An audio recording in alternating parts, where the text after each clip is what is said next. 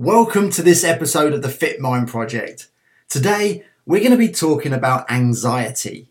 Is it our friend or is it our foe? And to help us understand this subject a little more, we've got the resident anxiety specialist, shall we say. He's the curator of the control system and he's a TEDx speaker.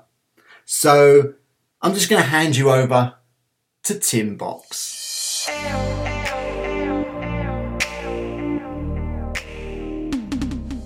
Hello. Fantastic. Good morning, everybody. I always think you're going to say good morning, Vietnam.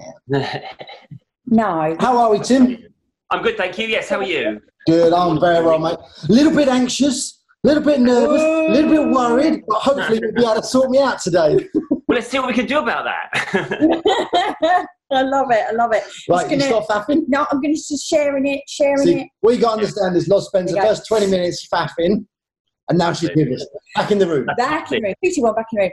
I tried to have a Zoom call with my parents the other day. Oh my God. Five o'clock, we were due to go live and have a Zoom call. 27 minutes past five, we actually started chatting. That's how long it took to get them live, for me and them, live and online and talking to each Was other. Was your mum still like that on the phone, was she? Can't see you. For a while, she was, and she was showing me on her phone what her lap, what her tablet looked like, and what button do I press here, and all that sort of thing. Unbelievable. Really in there. But oh, technology. I love it. I love Oh, it. Ah, superb. So, guys, welcome to this very special webinar, Facebook Live, whatever it is. Welcome. General chit chat. general chit chat. Um, and today, ladies and gentlemen uh, of Facebook, we are being joined by the lovely Tim Box. Oh! Hello. now, um, for those of you who don't know Tim, I'll get him to introduce himself in a second. Um, Tim is not just a kind of professional friend of ours, but a personal friend of ours. My friend. We Yeah. have share time, game time. Good. Oh, make- There you go. That's better. That contextualizes it a bit, yeah. um, and and Tim is a remedial hypnotist and the creator of the control system, which Barry and I are both practitioners for. And um, he is also pretty damn hot on anxiety. Um, he's done a TED talk on it um, back last year, I think, wasn't it? Last year, yeah. and we couldn't think of any better person to come and talk to you guys and just help you out with this situation around anxiety at the moment. So we were like, "Boy, Tim, fancy chat?" And he was like, "Yeah, go on then." And then he cool. Always fancy chat about anxiety. It's what I do. exactly. So Tim, I'm going to hand it over to you just to obviously tell everybody Mhm. who you are, why you do it, what your favourite colour ice cream is, whatever it is that you want to kind of tell us. Yeah, yeah, cool. Well, okay, thank you. Uh, well, it's a pleasure to be here. Lovely, always lovely to chat to you guys anyway. Um, so, yeah, you, you said it exactly right. Remedial hypnotist is my job title, which is kind of like hypnotherapist. But um, as you guys know full well, it, it's a little bit different to your common or garden hypnotherapy in that it doesn't use a formal hypnosis trance or anything. It, we, we tend to think about we're speaking directly to the part of your mind that's in charge of your emotional responses, the subconscious, if we're going to give it that name. Um, and I've been doing that about 10 years. I've run my own practice for about 10 years. I also, for, uh, for two or three years, was uh, an associate of a practice in Harley Street with my good friend Zoe Clews. So, uh, and, and you know, we just having treated anxiety as the most common issue that people are presenting with, um, which, and I find it really interesting as well, because 10 years ago, when I started out, nobody walked into the room saying it's anxiety. It was, it was very much a word that didn't get sort of used very often. Now it's completely 100% the biggest thing that we're dealing with. Um, but I've been doing that for a long time. I wrote a book um, called Clear Your Head, which is about how we enjoy life without anxiety getting in the way of life. Um, as you say, did a TED talk last year about it, and it tends to be it's inadvertently been the thing that I've moved towards as a specialism, not because I, I deliberately wanted to, but because that's where uh, the the where the calling is. That's where the help is needed. So I've, I've ended up becoming like this um, accidental anxiety expert. As you guys know, I do have my own journey, my own story with anxiety in terms of um, what I've been through. Um, I, I had quite bad social anxiety when I was younger, especially around school leaving age, going to university, going into the the employment community as well. Um, and I think what's coloured the way I treat people for this is largely about how I dealt with it, um, but also about my, my learning since then. So I've got sort of you know a double perspective on it. It's not just um, it's not just my my teachings and my working with clients, but my own personal experience of it. Now, I don't claim to have been, you know, as bad as other people are with it in terms of how how the high levels of anxiety, but certainly I suffered with it enough for it to become quite a major player in my life. Um, and I do, I think I do tap into that experience of how I changed my understanding of it. And, and I think this is the thing that maybe is a little bit different about how I deal with anxiety to how other people deal with it is it's not about techniques and coping strategies. It's more about a shift in our understanding.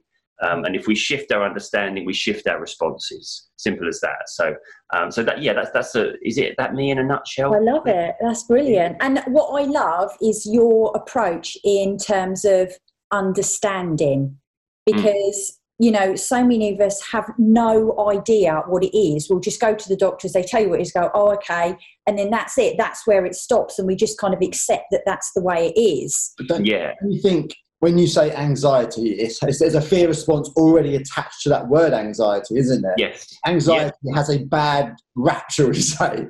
But, you know what? That, that's a that's a really good point. I think when we say the word anxiety now, it has become that thing that has this, like you say, this whole emotional attachment around it. There, it is an anxiety-inducing word. It's a bit, you know, it has has the same sort of gravitas. If we say the word cancer or something, we've all got our own personal experience with that or we know somebody who's had a, a, bad personal experience with it, and as a result, there's so much more attached to it now. So yeah, I think I think you're absolutely right. it, it is a triggering word, if you want to use the word triggering, um, in itself. So yeah, I think that's why possibly we're having such a high degree of anxiety issues is yeah. because it is spoken about a lot and there are now very big attachments to the word. Yeah.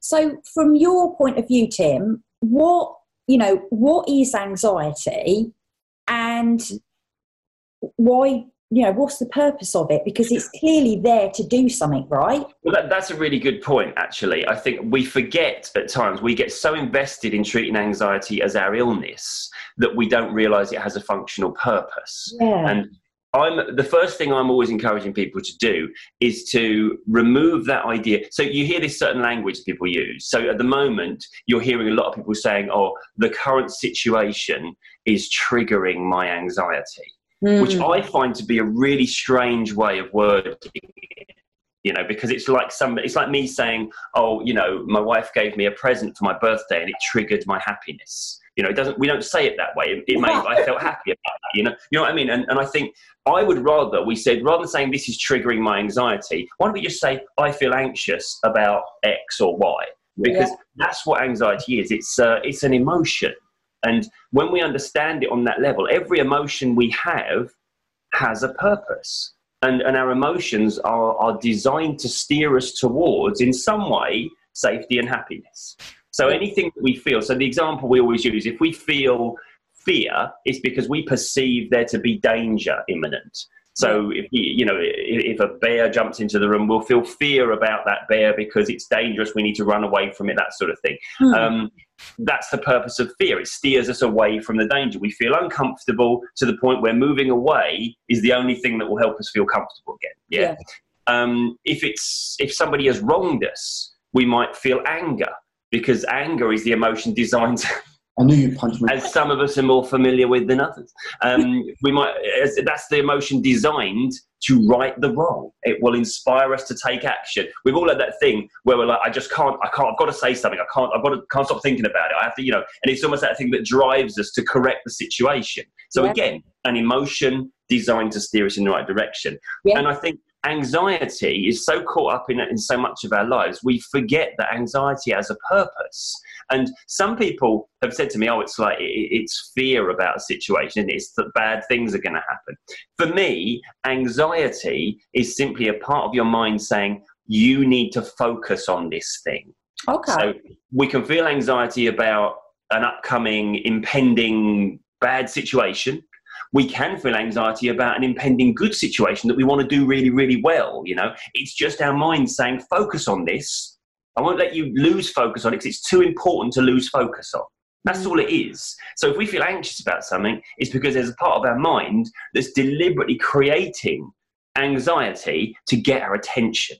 Yeah. Okay. So in this situation we're in at the moment in the world with COVID 19 or that sort of thing, there's a lot of constant anxiety because there's a situation that we don't like that is ongoing. Yeah. Yeah. And so a bit of our mind gets locked in that process of getting our attention about it. Yeah. Yeah. And this is this is where it can kind of um, go a little bit wrong because we're feeling anxious about things that we can't change Hmm. as in the situation with the pandemic, all that sort of thing.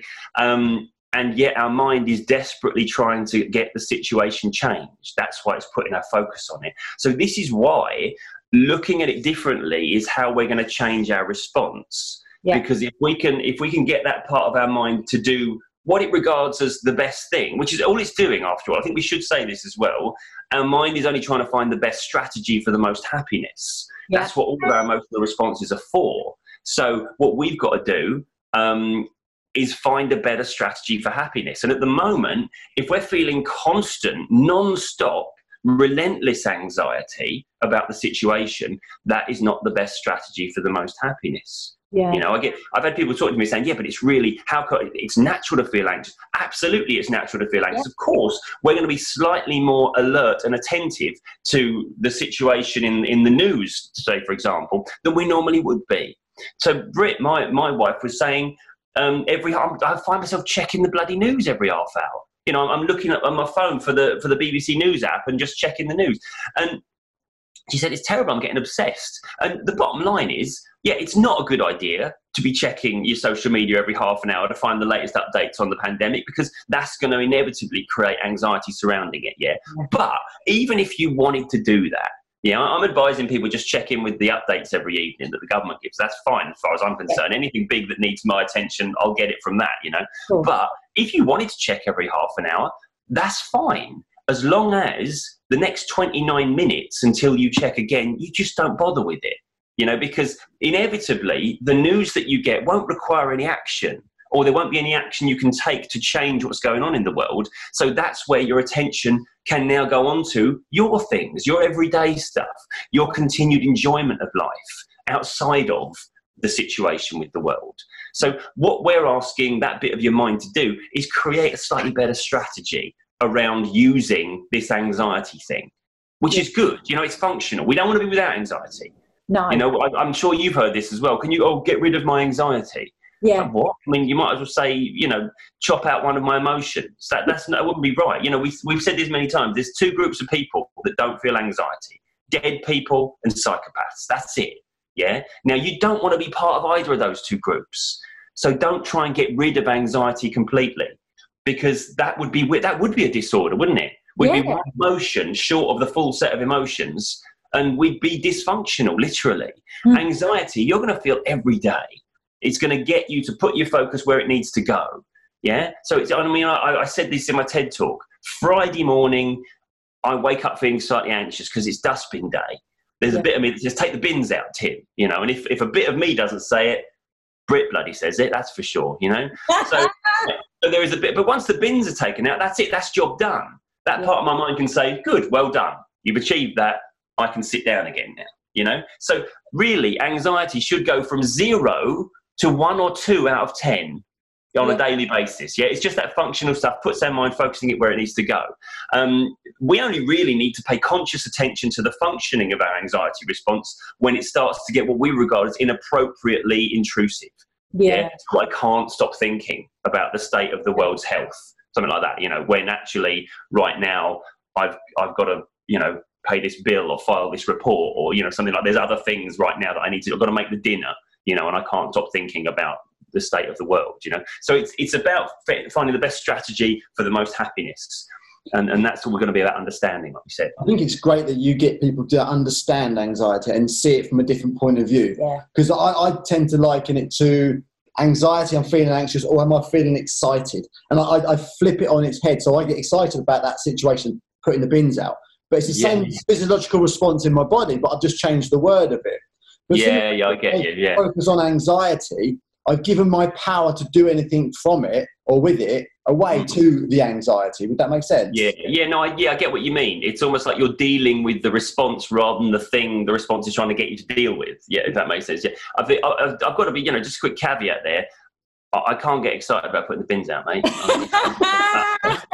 so, but I get what you mean. There is, um, I saw a, a, little Simon Sinek video who I quite like what he talks about, and he said he, he used to be very anxious about public speaking, which is quite a common one, isn't it? When we go and talk in front of people, and that that emotion that he was feeling, and, and I remember when I did my TED talk, I could feel like, oh yeah, I can I can feel this one, you know, this this one I can feel is important, you know, and he does this thing of instead of saying oh, I'm really really nervous, he says I'm excited. This is exciting, isn't it? Isn't this exciting that I'm going to do this? Because that's that's true as well. You're not trying to convince your mind something that isn't true. If I try and say I'm excited about taking the bins out, I'm not. My mind isn't going to believe me. Yeah, you know what I mean. But if I'm when I'm in that situation where it's big and it's important. So I mean, I, I used to um, do some training talks for an organisation called BNI. I'm, I'm, a member of it. It's a networking group, and I used to run a lot of the trainings. Um, and the guy who owns the region, a friend of mine called Andy, he would be sitting next to each other, about to go in front of 300, 400 people and start the training. And Andy was, oh my God, why do I put myself through this? I can't stand this. I hate this, you know. And he really didn't like it. And he said, look at you, you're loving it, aren't you? And because um, I was like, like this sort of thing. And I said to him, I, I think we probably feel exactly the same. Yeah. yeah. But in my mind, it's excitement. In your mind, it's terror. You know what I mean? So Yeah. I think I think the actual physical, the visceral feeling of sitting there waiting to go out on stage was probably identical. Yeah, we'd recognise it in each other, but it's just we had a different framework for it. You know. So yeah, I think you're right, Baz. Owning our emotions. different Yeah. outcome as well, would you say? Anxiety, you tend to have a negative outcome. I'm going to mess up. I'm going to look stupid. I'm going to blah, blah, blah. Excitement. I'm going to smash this. I'm going to rock this. People are going to love what. I'm doing. I'm giving so much value to the people in the audience. And there's a different outcome to it, which Absolutely. Yeah. feeling. Yeah, I think that's it. Where are we focusing? Are we, are we concerning ourselves with what might go wrong? You know, Yeah. and in this situation in the world at the moment, are we worried about, oh, what if this happens? What if that happens? Are we disaster planning? We do a lot of that. Yeah. Or are we focused on the possibilities that could come from this particular experience, you know? Because every experience, even even the negative ones, can be positive in that we are going to learn something and we're going to grow and become a better version of ourselves than there's ever been, which I think is, is fairly exciting when we put our focus on that sort of prospect, that sort of outcome. Mm-hmm. So yeah, I think absolutely, it's it's where is our focus going in terms of what are we imagining about the future? Yeah. And this is key as well. All, all of anxiety's emotional drivers are about what we're imagining is going to happen. I see Yeah. a lot of people who are worst casing it, you know, the worst case scenario. What if this? What would I do if this? What would I? They're planning for their responses in the face of the disaster that never happens. Yeah. And also, there's a little bit of them thinking if I think about it, if I preempt it, if I disaster plan, somehow that stops it happening. Yeah, Yeah. if I'm ready for it, you know, it's that, that magical thinking where something about what I think about influences what, what the world does now. Yeah, when it Yeah. doesn't, obviously, it's, it's that So, kind like- of it's that kind of false attachment, you know. I know with um, Quantum realm. I know with the uh, with the OCD, right? With you know, obviously, I've had my own experience. and Other people, for me, that's extreme anxiety, Yeah. where you're trying to put things in place to control the Mm. future. But I think what you're saying there, like one lady, um, Susanna here, has said, "I have asthma and I've been anxious about getting the virus and Mm. feel it's taking over my mind at the moment." And it's like what are we actually anxious about at the moment? Because a Mm. lot of people are saying, I'm worried that we, you know there won't be stuff on the shelves. I'm worried we're going to get the virus. I'm worried we're going to run out of money. I'm worried there's going to be unrest. You know, what is it we are actually anxious about at the moment? Because I remember Mm. you said before we were chatting about this, it's not about the situation, but it's how we deal with it. Is that Yeah, it's, it's I our, fear is not is not what's what situation we're in. Our concern, we're anxious not about the situation. We're anxious about our ability to deal with the situation. right? So it's always in some way reflective on how well we feel we can handle the particular challenge that's coming. So to, to for that lady that's just what was the lady's name? Sorry, that you Uh, mentioned. Susanna. Susanna, right. So there's that's now we can look at that and say that's perfectly justified. Yeah, you've had asthma. You're like, well, I don't want to get any respiratory respiratory virus, do I? Because that's gonna that could be potentially threatening to me. But there's a difference between. It's almost like your mind is playing babysitter. Yeah, it doesn't trust you to do what you need to do to avoid getting it. Yeah, now probably at this phase, we've all been in isolation for about God knows how long. It seems like months, but uh, it's probably been about seven or eight days. Yeah. So, and, and Britt and I were talking the other day, and we're saying, oh, so probably if we haven't got it now, we certainly didn't catch it before we went into isolation. So we probably aren't going to catch it unless we now go out and catch it from somewhere. So it's almost like there's that little bit of comfort that comes from, right, it's in my own hands now. I'm not going to accidentally get it. You know, if, if I were to expose myself to it now, it would probably be because I've just ignored all the guidelines. Yeah.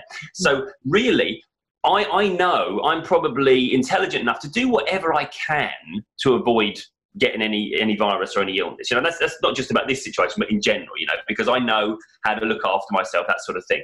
But Susanna's mind has her constantly monitoring for it. It's almost like if you imagine like the Starship Enterprise, she's on red alert yeah? yeah, it's like the, the sirens are going off all the time. Yeah, and it's almost like the computer on the Starship Enterprise doesn't trust the captain to just steer the ship into the in the correct direction.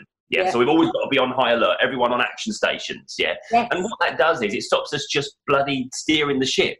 You know, it stops us just getting on with the everyday stuff. And as a result, then we're not living a very good existence and we're not a very happy existence. Yeah what her mind needs to understand is that, you know what, she's an intelligent adult. She knows about her health. She knows where her vulnerabilities are.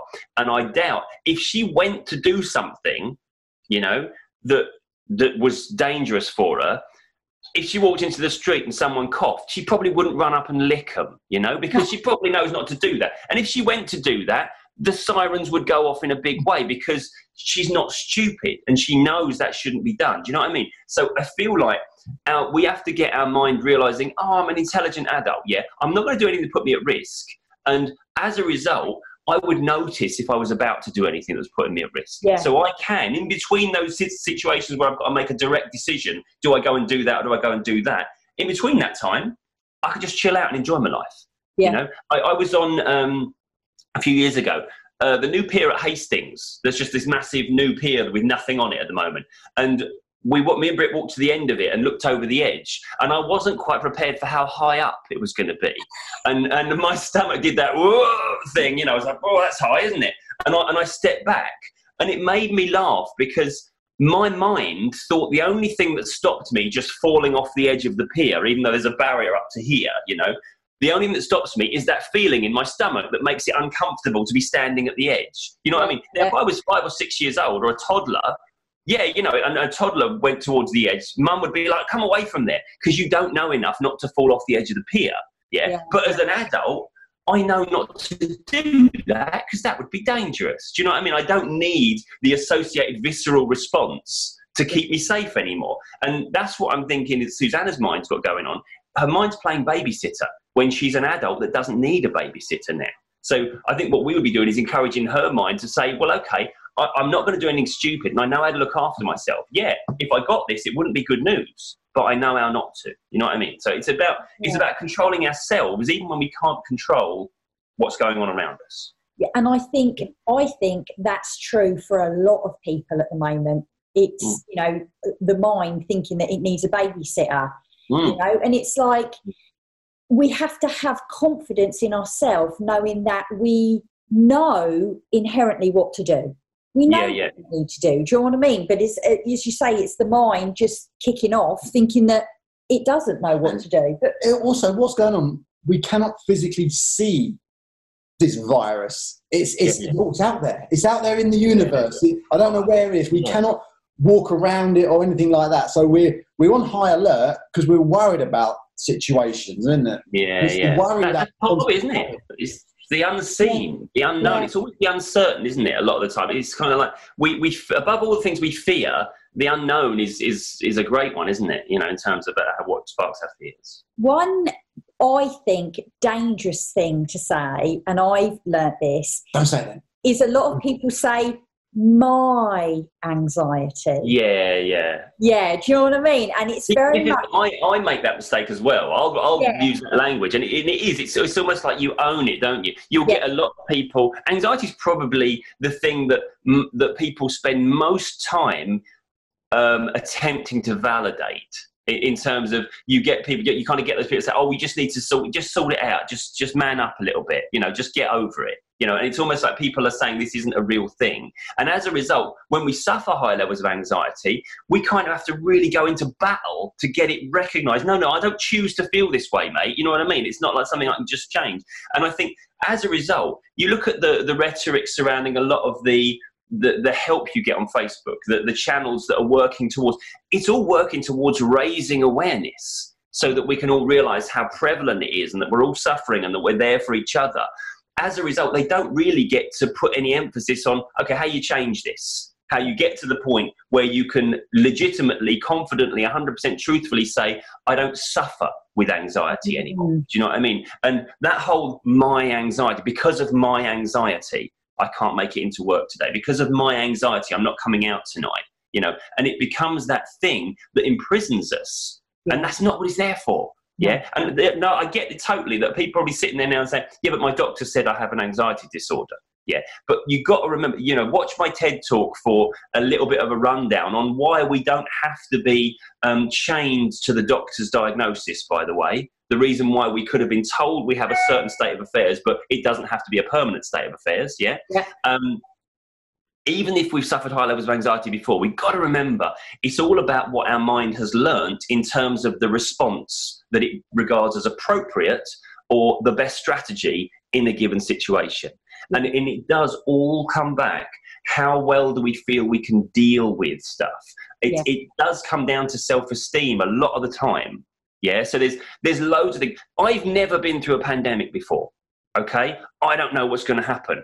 None of us do really, do we? But I do know I've been through a lot of things before for the first time, and evidence suggests, and this is through me taking the time to notice. Evidence suggests that we find a way through these things. Yeah. So if you're watching this webinar right now, guaranteed you've been through a lot and you've got the other side of it. You've either worked out how to overcome it, or time has just passed and you've dug in and hung in there and you're still moving. You're still going forward, even in the face of all of this stuff. Right. So, everything that you've faced in life so far, you have overcome. Yeah, even though it might have been challenging, it might have almost broken you at times. Yeah, you might, it might have broken you down to the point where you feel you couldn't get any lower. But guess what? You're still here and you're still moving forwards. So, my my my kind of assessment um, of what I think is going to happen is I think I'm going to come out the other side of this. And at some point, I'll be doing one of these things, talking to people about. Do you remember that time when we were all locked inside yeah. during that pandemic? You know, and uh, and we might even in that story talk about how we all managed to get through it and what we discovered and all the great things that came from it things like that. You know, I've already noticed some things about this situation that have unexpectedly you know, pleasantly surprised me. I was just talking to you before about trying to get online on a Zoom call with my mum.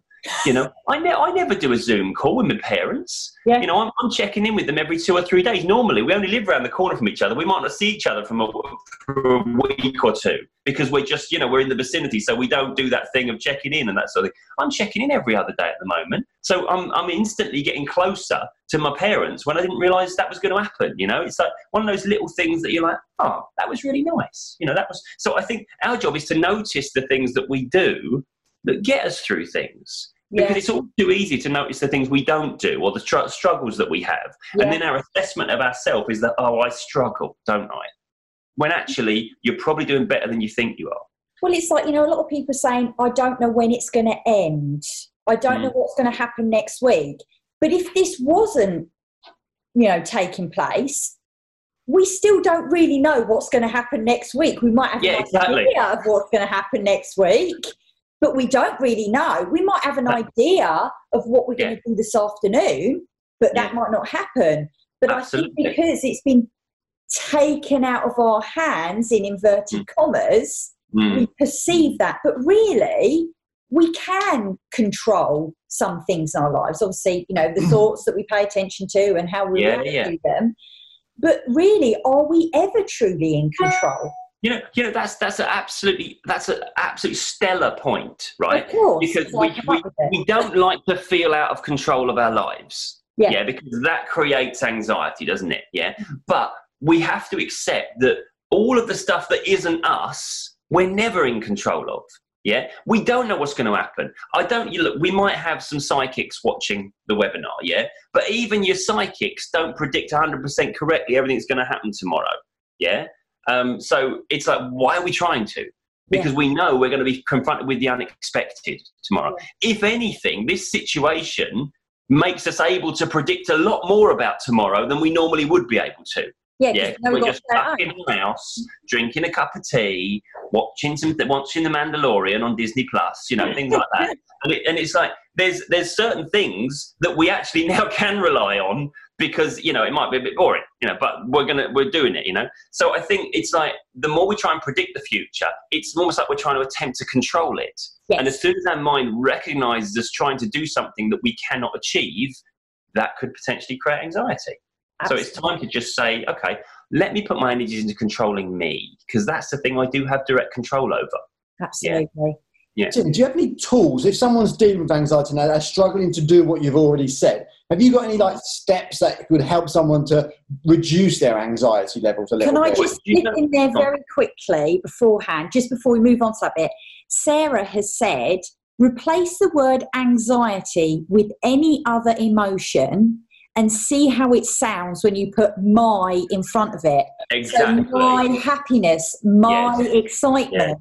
Love yeah, that. Exactly. It, does, it doesn't make sense, does it? It sounds weird. It sounds like a weird use of yeah. the term. Yeah, yeah, absolutely. That's exactly right. Exactly right. It's a good little exercise to do. Now you um, go ahead. So tips, tips for um, yeah. Funny you should say that, Baz, because before we came online, I was like, oh, I wonder if I should do like three top tips for things to get control of anxiety. Everybody loves a good top tip, and also I know, I know, but... a strategy, doesn't it? It gives them a tool to actually say, right, I'm feeling this. How can I feel this, and what can right. I use to move me from A to B? I'm going to give you three that I feel are, are relevant to this situation we're in. Yeah. But if you want to get my basic three for how I got over my social anxiety, look at the TEDx talk. Okay. Um, you can find that on my page. What you were going to say, buy my book. We'll, we'll, and buy the book as well, but we'll post I that. Got, in the bottom. extraordinary. I haven't got a copy of my book actually to hand. It's really. You know you have it in your back pocket, don't you, Tim? Oh, he's off. He's off. he's run off to get his book. Do you know what? We don't have a copy of Tim's book. What? We, we don't have a copy. No. I mean, like. Unbelievable. Unbelievable. That's my book there.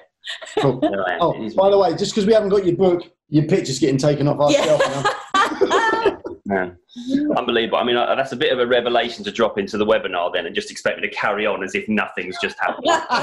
there we go. Um, okay, so, right, uh, the, the, the three things that I'm, I'm going to sort of give you today. Yeah. Really, really, really freaking obvious one, but one that cannot be understated. Get your rest.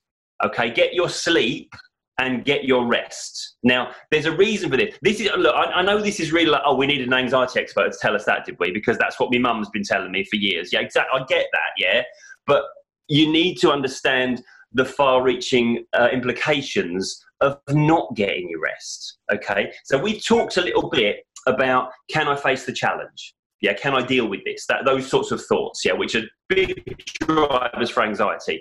That's what we call a cognitive assessment. Yes. Whenever we face a challenge, we do a cognitive assessment. Do I have the resources to deal with this? And if the answer comes back, yes, I do, we just do it. We get on with it, you know, like taking the bins out. Yep, I can do that. I've done that every week for the last God knows how long, yeah? Um, but if the answer comes back, no, I don't, then we potentially could go into that higher anxiety response. It's one of the backup options that our mind has yeah. because um, the fight or flight mechanism is how we overcome the things we don't think we can take on. So, you know, if we go into battle, if we have to run away from an attacker, that's fight or flight. And that's the high anxiety response yes. that gets us doing that, okay? So, if we look at a situation and say, I don't currently have the resources, your mind may go into a high anxiety response to try and get you to overcome that. Yeah. Yes. So, the way we we make sure that our cognitive assessment comes back with a yes, I can deal with it rather than no, I can't deal with it. There are three factors that go into, go into play here. And everything I'm going to tell you really uh, relates to this particular response, this cognitive okay. assessment. First thing, how big is the challenge, uh, including how many of them there are as well. Second thing, how good am I at dealing with challenges? And third thing, how close to my best am I? Okay. Yeah. So if we start at the far end there, how close to my best am I? We might regard ourselves as the absolute superhero of dealing with challenges. But if I'm on a 1% battery charge, I'm going to perceive that challenge as too much. Yeah. Even though I'm awesome, I can't deal with it right now. Yeah. Um, that's going to be directly related to how much rest we get and how much time we take away from the perceived stressful situation that we're in. Yeah. yeah? So being able to say, right, I'm going to get my sleep, I'm going to fully recharge my batteries. If you start the day at 100% battery charge, which by the way, most of us have forgotten what that feels like yeah. because our mind habitually doesn't do it. It wakes us up when we've got enough battery charge to get going again because we've got things to do, we've got other stuff to get on with, we've got to face the challenges of the day. Yeah we need the best version of us is the entirely unprepared yet completely rested version of us. Yeah, so all of the lying awake at night, worrying about this, thinking about that, achieves nothing. Um, but what does achieve something is simply shutting down and going to sleep so that we can wake up tomorrow, the very best version of us, ready to face whatever challenges there might be. Yeah. yeah? You will find it's a different day when you start to wake up feeling rested yeah. as it is when you wake up feeling exhausted. Yeah, okay? yeah. So prioritize your sleep. And, and I get that I'm, I'm saying something different here to, oh, make sure your mind shuts down because that's kind of, that's at a subconscious level. Yeah. Dealing with all of your stresses and worries and understanding them better is how we get our mind to more easily shut down. Yes. I'm saying don't make that mistake of saying, well, you know, I, I've, I've timed about a six and a half hour window to go to sleep, you know, or a seven hour window to go to sleep when you think about it, even if you schedule in eight hours to get your full sleep, that means you've got to go unconscious the moment your head hits the pillow, sleep all the way through, and then wake up to your alarm. Yeah, which not most of us don't do. So we should really be scheduling in more sleep than we would need, so that we can take the pressure off ourselves and just say, "I'm just going to chill here and relax and do nothing." Before you know it, you're asleep. Before you know it, you're waking up feeling loads better. Yeah. And even if that means going to bed early, go mm-hmm. to bed early. Don't be a sport brat right? Mm. If you understood the important, we have so many people like, I'm not going to bed early, uh, and it's like the, the teenage rebel comes out in you, yeah, right? Yeah. Let me say this though. People sit and watch TV till early hours of the morning because it's distraction from what they're actually feeding. They get engrossed yeah, yeah. in a book, engrossed in a film, because if they're engrossed in something, then they don't have to think about the problems or the anxiety or the stress or the worry yeah. of what's actually happening in real life. Yeah. Have you, you a good a good little um, indicator? Do the silent room test. Yeah. Say right. I'm just going to sit in a room with no sound, no TV, no radio, no other people, and I'm just going to chill. Um, if you're comfortable with what's going on up here, with what you hear up here when there's no other noise, good. That's great. That means there's the, the you know the the subconscious is operating in a way that is is positive.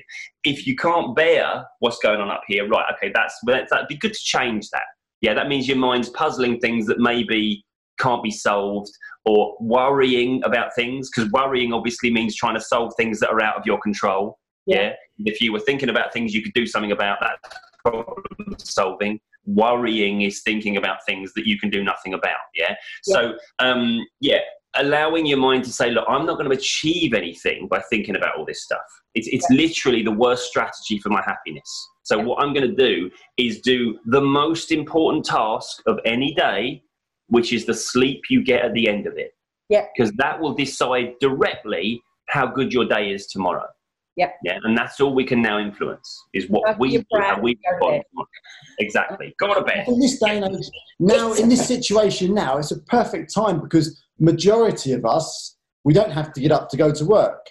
Mm. We, we're either working from home, so we've got that hour or so where we have to commute to work normally or whatever it is yeah. daily routine we're stuck in our houses we can yeah. prioritize our sleep over everything yeah absolutely absolutely i think um, this it affords us a bit of a luxury we didn't have and i get that there's parents now that are shouting at us and saying i wish i could just get, have a lie-in i get that we've all got different circumstances and different situations mm. but you are worth scheduling in your downtime yeah. yeah. that most of the time the problem isn't that I can't control the kids, it's that I can't grant myself that time off.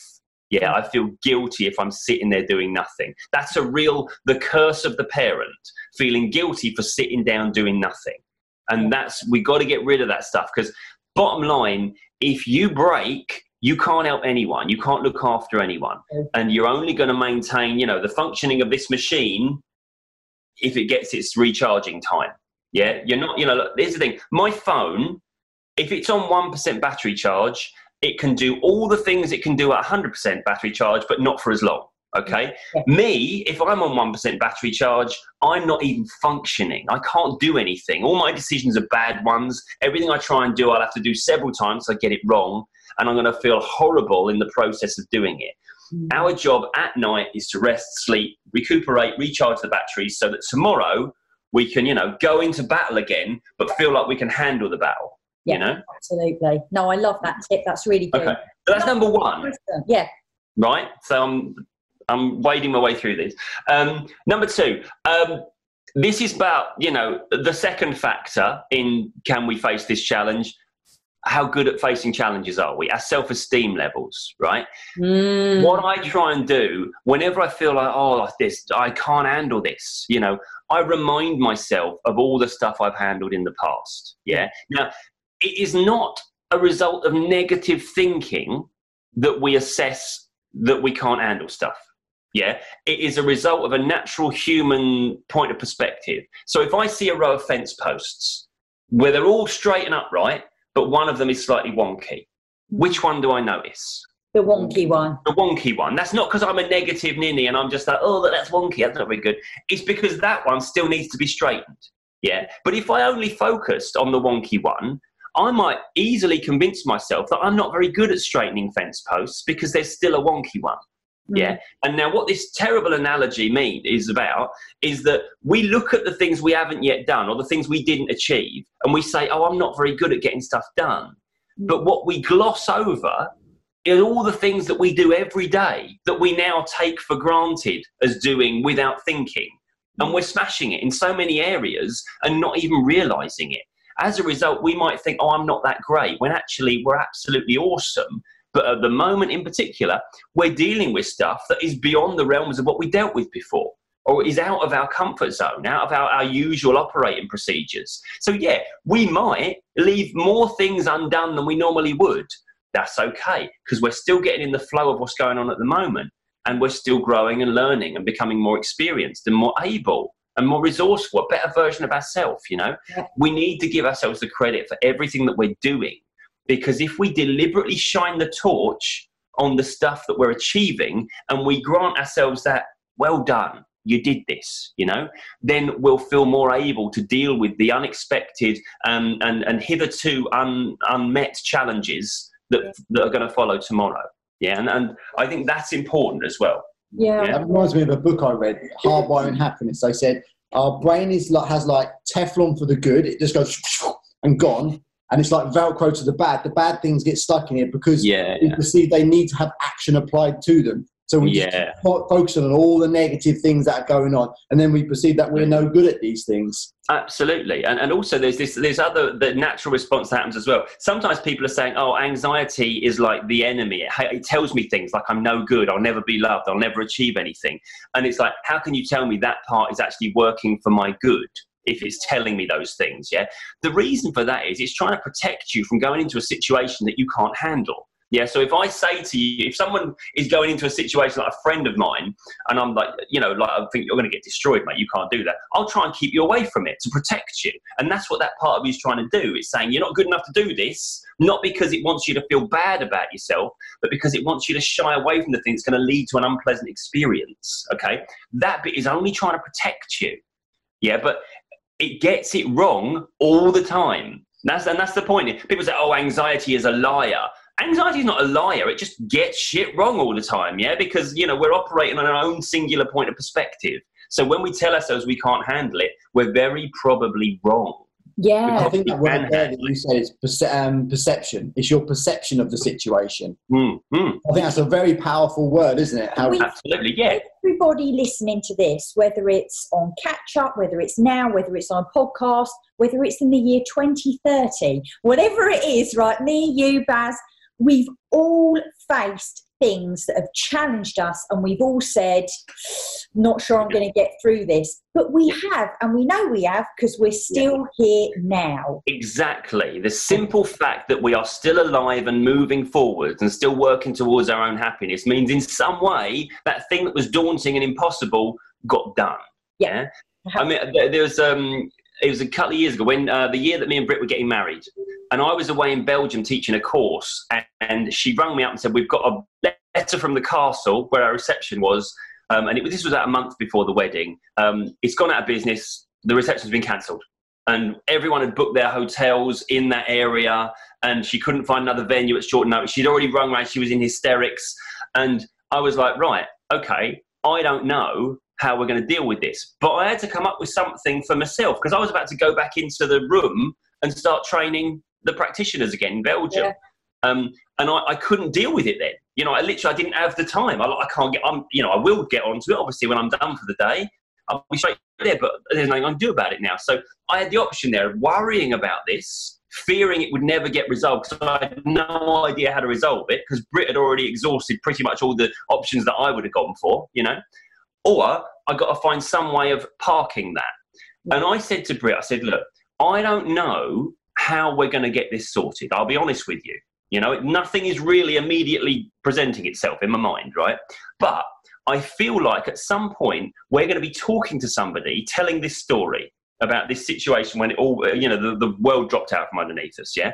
And I feel like, like all the other stories in our life, it will end with how it got sorted, yeah? And and I said, and I so I, whilst I don't know how it's going to get sorted, I have faith that it will. Yeah. And Britt said to me, "That's not good enough, Tim. That's bloody bollocks. What are you going to do about it?" now, so it did. It did absolutely no good for Britt at all. But for me, it enabled me to park it and then go and do my training. Yeah. yeah. Now, the thing, the story did end with it getting sorted out that evening. There was a number on the letter we'd received about the castle going out of business.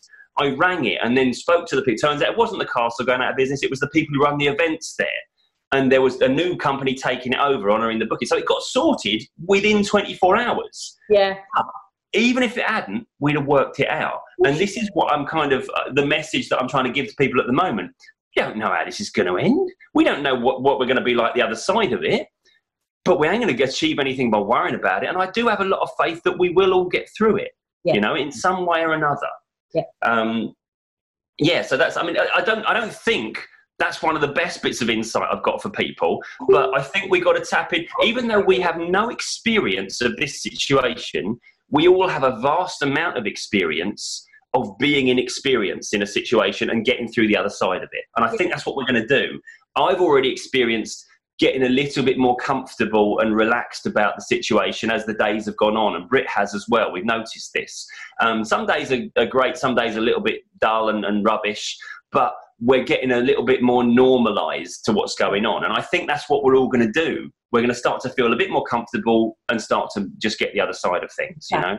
Tim, we're getting loads of, loads of messages saying, thank you, Tim, thank you, thank you, this is really helpful, thank you, thank you. So you're hitting the nail on the head there. So, oh, I'm pleased. I'm pleased. I, am glad you're not getting messages like "This is bollocks. Why am I wasting my time?" Yeah, yeah. oh, we've only, we've only, got one of them.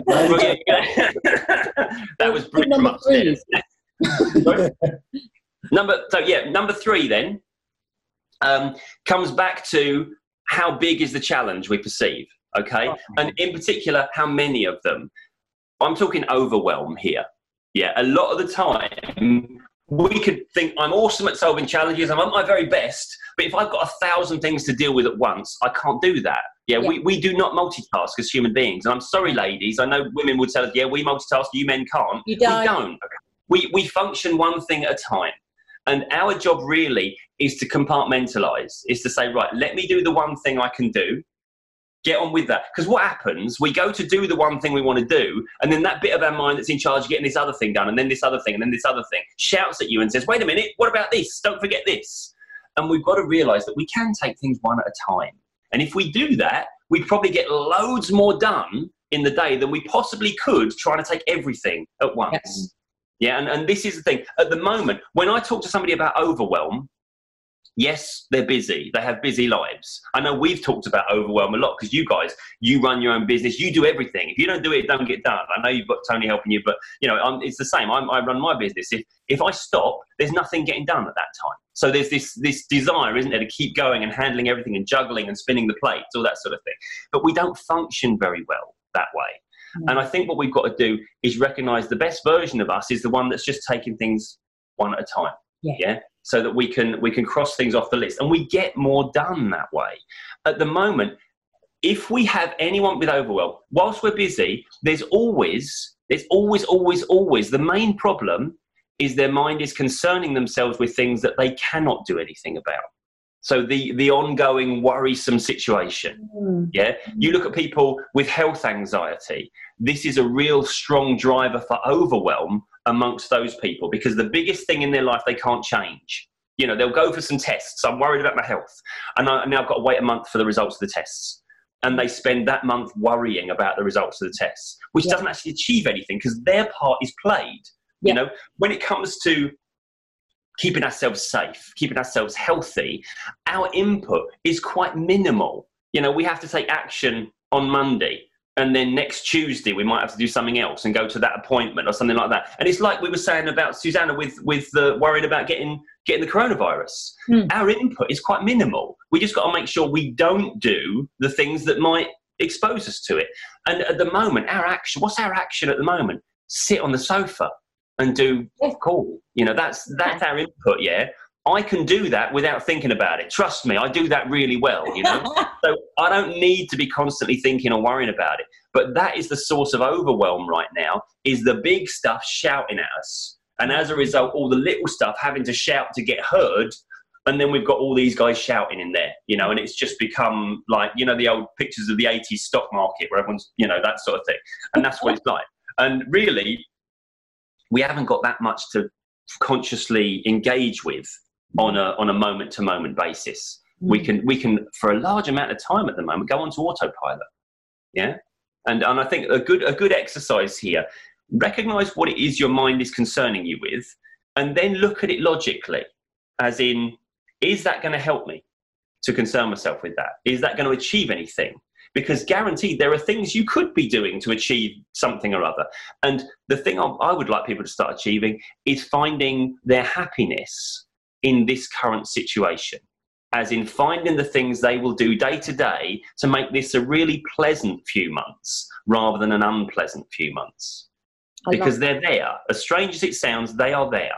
Yeah and we this isn't a week. This isn't a oh we'll just slug it out. It'll be shit but we'll get through it. This is like a few months probably. So our job now is to make these next few months not just tolerable but nice enjoyable weird i'm i'm personally taking a lot of solace in the fact that i probably won't ever you know maybe in my working life except when i'm on holiday get a period of time where i can just be me making my own way about the day and not really have anything that I've got to do or anything I've got to attend to. So I'm kind of looking at this and thinking there's a period of relaxation that I wouldn't normally get and might never get in my working life again until I'm on holiday or I'm retired, you know? So let's make the most of that. Let's see what I can do to advance me, advance my enjoyment of the situation. You know, Britt made a really, really good observation the other day. We were something like three or four days in, and we'd been stressed and fraught. Oh, what's going to happen now? We're locked in the house, all that sort of thing. And Britt was like, "Yeah, so my, my normally I'd be going to my pole fitness tonight, but I'm going to be doing it online on Zoom. We're doing it." And she said, "Funny enough, I think that's the first moment where our schedule is different than it would have been normally because of this situation. So because we work from home." Nothing had changed about what we were doing except our perception of what it meant. Oh no, we're locked in the house now, we can't go out. And we don't actually go out that often except to go to our fitness classes and things like that. And it wasn't until like three or four days in that one of those occurred that we would have been going to. Yeah. But and we were like, why have we been perceiving it so different when our actual mechanics of our daily life had been largely the same? Yeah. But uh, so I think there's a lot of things that we put our mind's attention on that we don't need to. You know? I love that. Mm. And I, Yeah. that, I think, is a perfect roundup of everything. It is find the happiness Mm. right now in the situation you're in, in at the this moment. situation. Yeah. Because if, if you don't do that, it's going to be a shitstorm for you. Do you know what I mean? And there is always two sides to everything, isn't there? Mm. We've just got to get up and look at it from a different point of view to find a different perspective on the Very situation. true, very true. Absolutely. I think what we do as human beings, we do this thing called zeroing the scales. We look at the situation we're in and we accept that as our kickoff point each day. You know, so you'll see people who've won the lottery who very quickly take it for granted, and they're, you know, a few months later they're still unhappy even though they've got all the money. You'll see people who've been through accidents and lost their the use of their legs, and then a few months later they're just as happy as they were with the use of their legs because they've adapted, they've zeroed the scales, and they kind of they're they're moving towards the happiness. Because we know it's a fixed and permanent state. So our mind has to do something to put us back to a starting point that is a positive one yeah?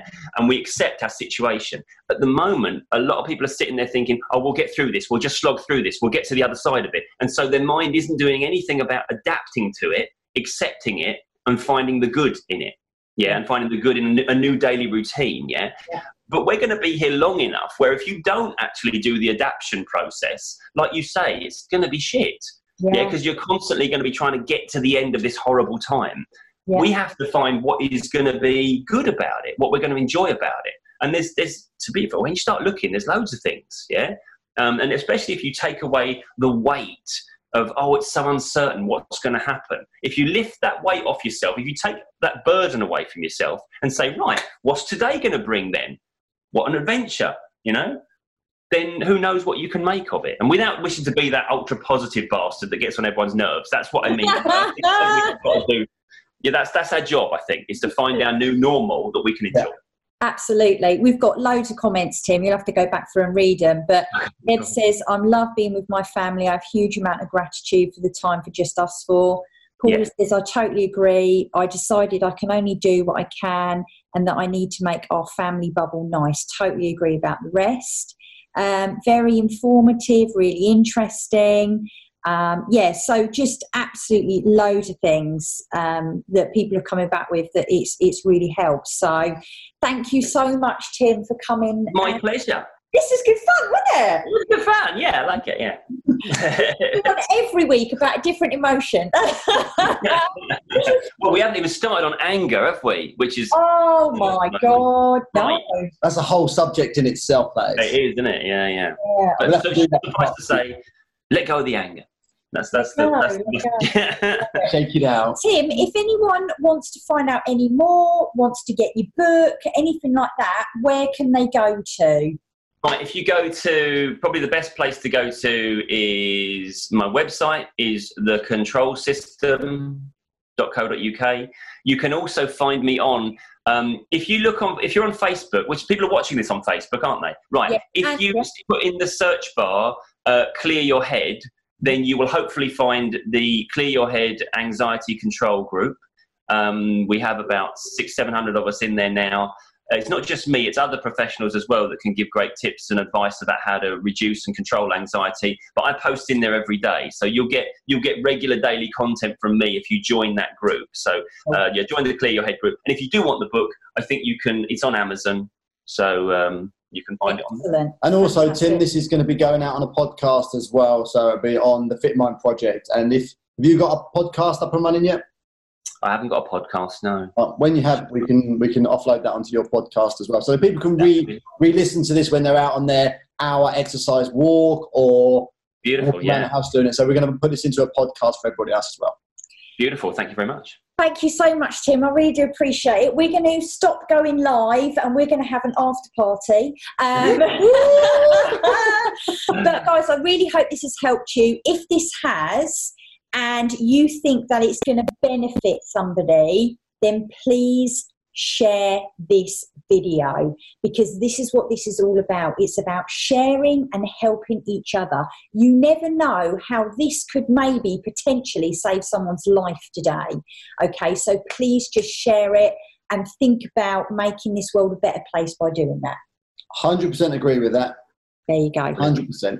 Okay, guys, we will see you all very soon if I Have can figure out how one, to stop guys. sharing. See you later. Bye. I can't stress it enough that we need to get control and even understand our anxiety. If you found this useful today, please support us by going onto iTunes or Spotify and rate us and review us. It helps us so much. You can also catch us on Facebook at Rock Solid Health. This is what we're all about. It's about growing this community so we can help more people to become happy and healthy. And remember, guys, you're awesome.